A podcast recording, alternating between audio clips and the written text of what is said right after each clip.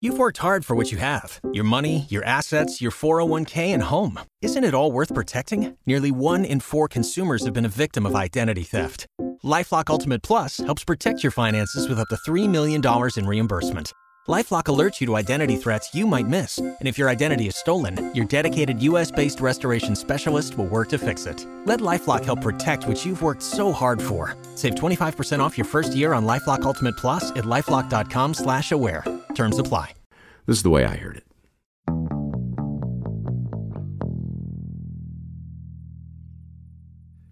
In 2012, three bronze statues were erected at the Redcliffe Speedway, just outside of Brisbane.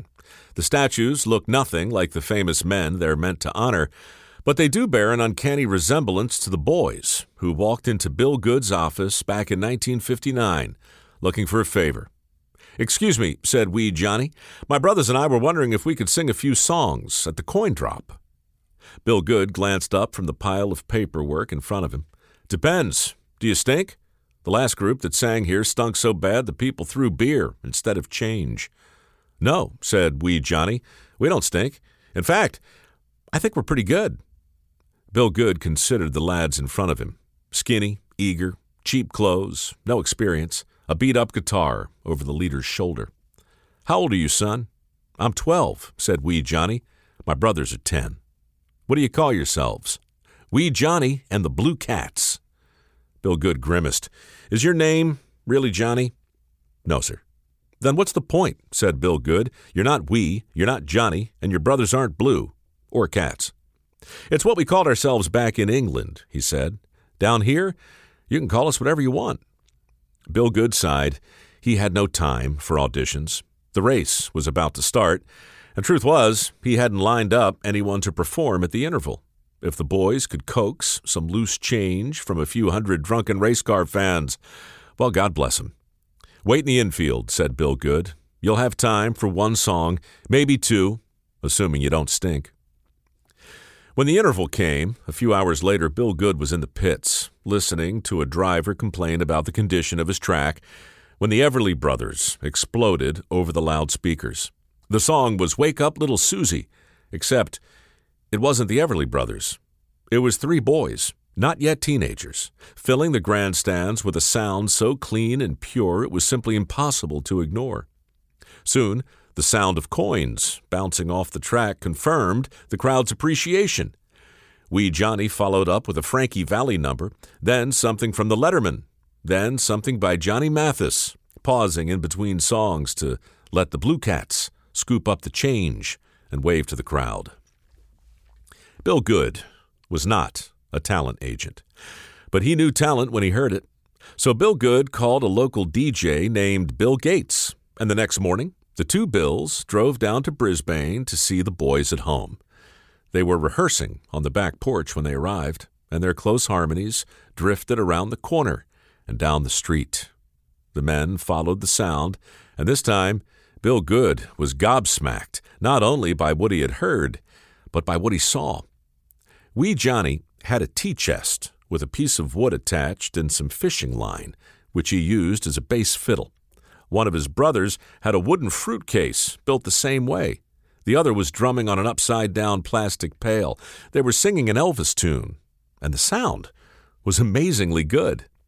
Good Lord, said Bill Gates. Imagine if these kids had actual instruments. Never mind that, said Bill Goode. Imagine if they wrote their own songs. Wee Johnny looked up from his makeshift fiddle and smiled at the Bills. I write lots of original songs, he said. Want to hear a few? Sure, said Bill Gates. How many do you have? Counting the one I wrote this morning? A 180? Two hours later, the Bills were still listening, mouths agape.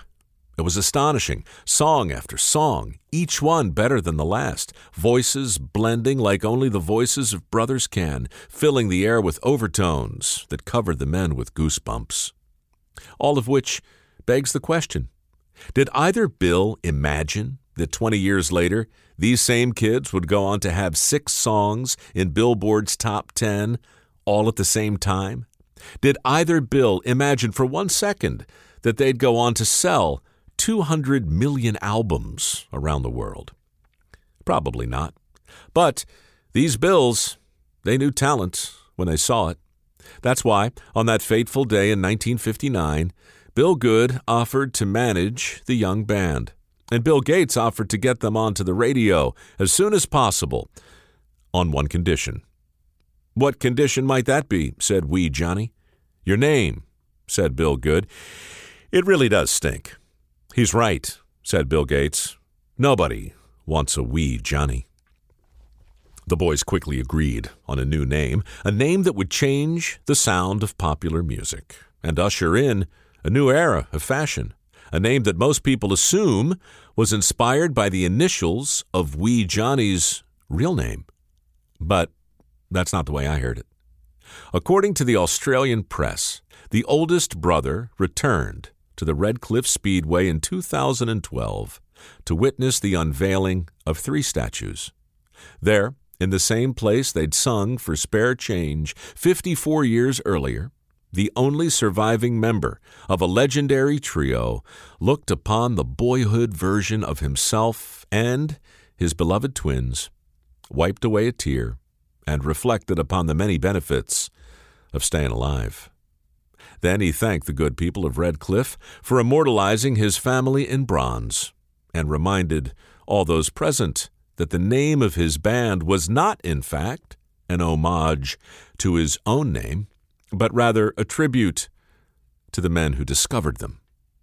According to the artist formerly known as Wee Johnny, it was Bill Goode and Bill Gates who made those statues possible, a racetrack manager and a DJ who knew talent when they heard it and gave a 12 year old kid named Barry Gibb the chance he needed.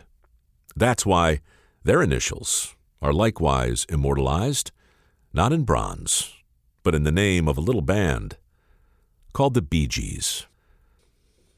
Anyway, that's the way I heard it.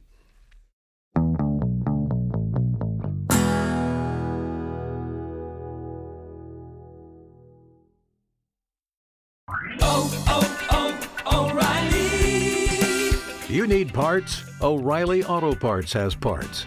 Need them fast? We've got fast. No matter what you need, we have thousands of professional parts people doing their part to make sure you have it. Product availability. Just one part that makes O'Reilly stand apart. The professional parts people. oh, oh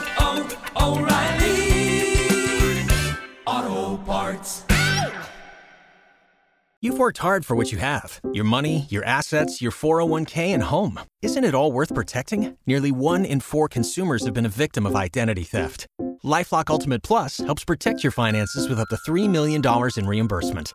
Lifelock alerts you to identity threats you might miss. And if your identity is stolen, your dedicated US based restoration specialist will work to fix it. Let Lifelock help protect what you've worked so hard for. Save 25% off your first year on Lifelock Ultimate Plus at lifelock.com slash aware. Terms apply.